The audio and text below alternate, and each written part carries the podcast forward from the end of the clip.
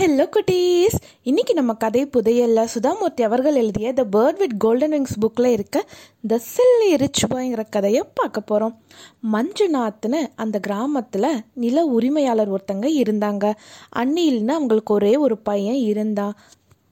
அணில் பார்த்தோம்னா கொஞ்சம் பிடிவாதம் பிடிச்சவன் கோவக்கார சுயநலவாதி. யார் பேச்சுமே கேட்க மாட்டான். சொகுசாக வாழ்ந்து வளர்ந்த பையன். ஒரு நாள் மஞ்சுநாத் வந்து அவர்கிட்ட இருந்த மாட்டை சந்தையில் வித்துட்டு வரலாம்னு முடிவு செஞ்சு புறப்படுறதுக்கு தயாராகிறாரு. அப்போது அனில் வந்து இந்த மாட்டை நான் போய் சந்தையில் வித்துட்டு வரேன்னு சொல்கிறான் அப்போ மஞ்சுநாத் சொல்கிறாரு நீ வேணா ஒன்று செய் என் கூட இந்த முறை வா. எப்படி நான் மாட்டை விற்கிறேன்னு நீ பாரு.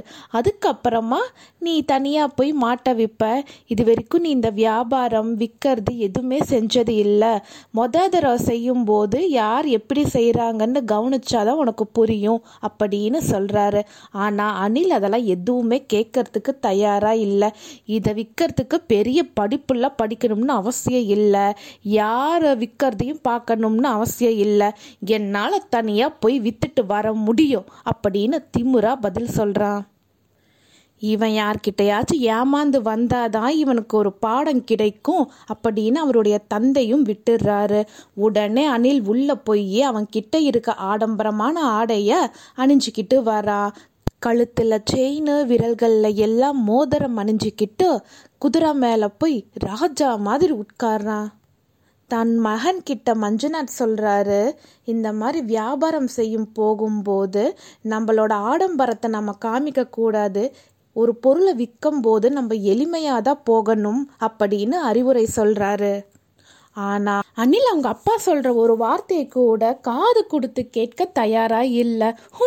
அப்படின்னு கழுத்தை திருப்பிக்கிட்டு ஒரு கையில் மாடு கட்டப்பட்ட கயிறை எடுத்துக்கிட்டு வேகமாக குதிரை மேலே குதிச்சு உட்கார்றான். அவன் குதிரையில் போகும்போது அவன் போட்டுட்டு இருந்த தங்க நகைகள் எல்லாம் அந்த சூரிய ஒளிப்பட்டு நல்லா ஜொலிக்க ஆரம்பிக்குது.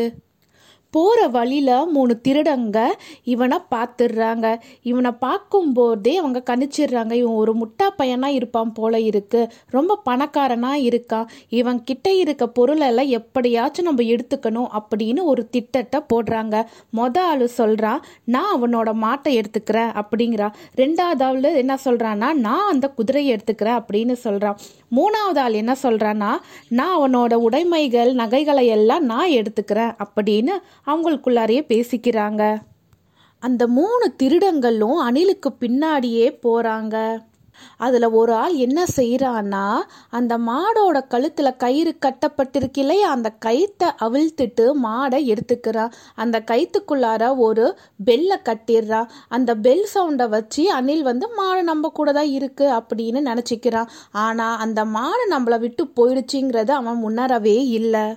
கொஞ்ச நேரம் கழிச்சு ஓய்வெடுக்கலான்னு அனில் குதிரையிலிருந்து இறங்குறான் அப்பதான் அவன் கண்டுபிடிக்கிறான் அச்சோ நம்மளோட மாடு காணாமல் போயிடுச்சின்னு.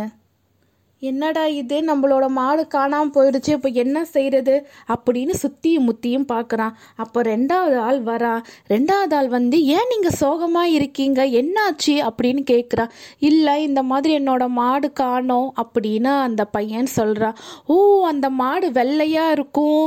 அதோட வாலு கூட கருப்பாக இருக்குமே. அது உங்களோட மாடா? அப்படிங்கிறான் ஆமாம் ஆமாம் என்னோட தான் அப்படின்னு அனில் பதில் சொல்கிறான் ஒரு ஆள் இந்த பக்கமாக தான் எடுத்துகிட்டு போனா? அப்படின்னு அந்த ரெண்டாவது ஆள் சொல்கிறான் சரி நீங்கள் வேணா உங்களோட குதிரை இருக்கு இல்லையா அந்த குதிரையை கொடுங்க. நான் வேகமாக அந்த குதிரை மேலே ஏறி உட்கார்ந்துக்கிட்டு அந்த திருடனை நான் பிடிச்சிடுறேன். உங்களோட மாடு உங்களுக்கு கிடைச்சிரும் அப்படிங்கிறா.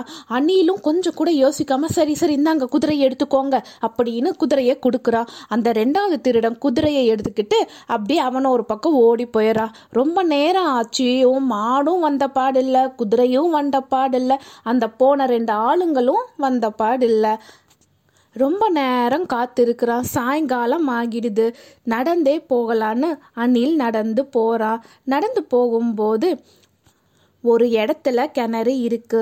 மூணாவது திருட அந்த இடத்துல சோகமாக உட்கார்ந்து இருக்கான் அணிலை பார்த்த உடனே அந்த மூணாவது திருட அணில் கிட்ட போய் என்ன தெரியுமா சொல்கிறான் ஐயா ஐயா என்னோட வைரப்பெட்டி வந்து இந்த கிணத்துக்குள்ளார விழுந்துருச்சு. அதுக்குள்ளே நிறைய விலை மதிக்க முடியாத அளவுக்கு வைரங்கள்லாம் இருக்குது தங்க காசுகள்லாம் இருக்குது எப்படியாச்சும் அது கிணத்துக்குள்ளே இருந்து எடுத்து தரீங்களா? எனக்கு நீச்சல்லாம் அடிக்க தெரியாது. கொஞ்சம் எடுத்து தாங்களேன் அப்படின்னு அந்த மூணாவது திருடன் சொல்கிறான் உடனே அனில் யோசிக்கிறதுக்கு ஆரம்பிக்கிறான். நம்மளோட குதிரையும் நம்மளை விட்டு போயிடுச்சு நம்மளோட மாடும் நம்மளை விட்டு போயிடுச்சு. இவனுக்கு உதவி செஞ்சோம்னா நம்ம இவங்க கிட்ட கொஞ்சம் காசு கேட்கலாம்.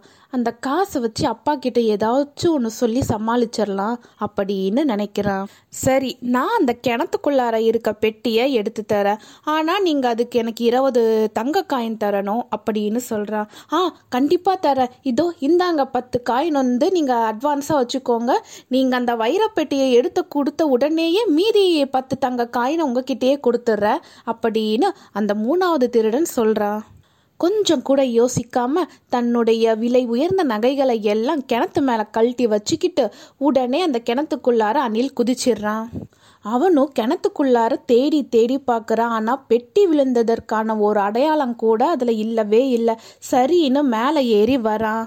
மேலே வந்து பார்த்தா அவனுடைய உடைகளும் இல்லை. அவன் அணிஞ்சிட்டு இருந்த நகைகளும் இல்லை. அந்த பத்து காயின் அட்வான்ஸாக வாங்கினாயில்ல அதுவும் அவன்கிட்ட இல்லை. நம்மளை நல்லா ஏமாத்திட்டாங்கன்னு அனிலுக்கு அப்போ தான் தெரிய வருது.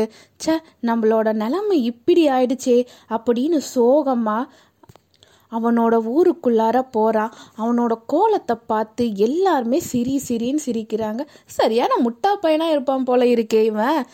ஒரு பொருளை கூட பத்திரமா வச்சுக்க தெரியலையே. மாட்டையும் தொலைச்சிட்டான் குதிரையும் தொலைச்சிட்டான் நகைகளையும் தொலைச்சிட்டான்.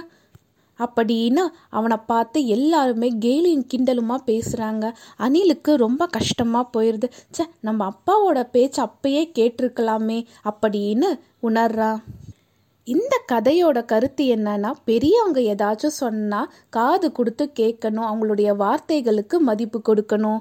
இந்த கதை உங்களுக்கு பிடிச்சிருந்தா குட்டீஸ்? பாய்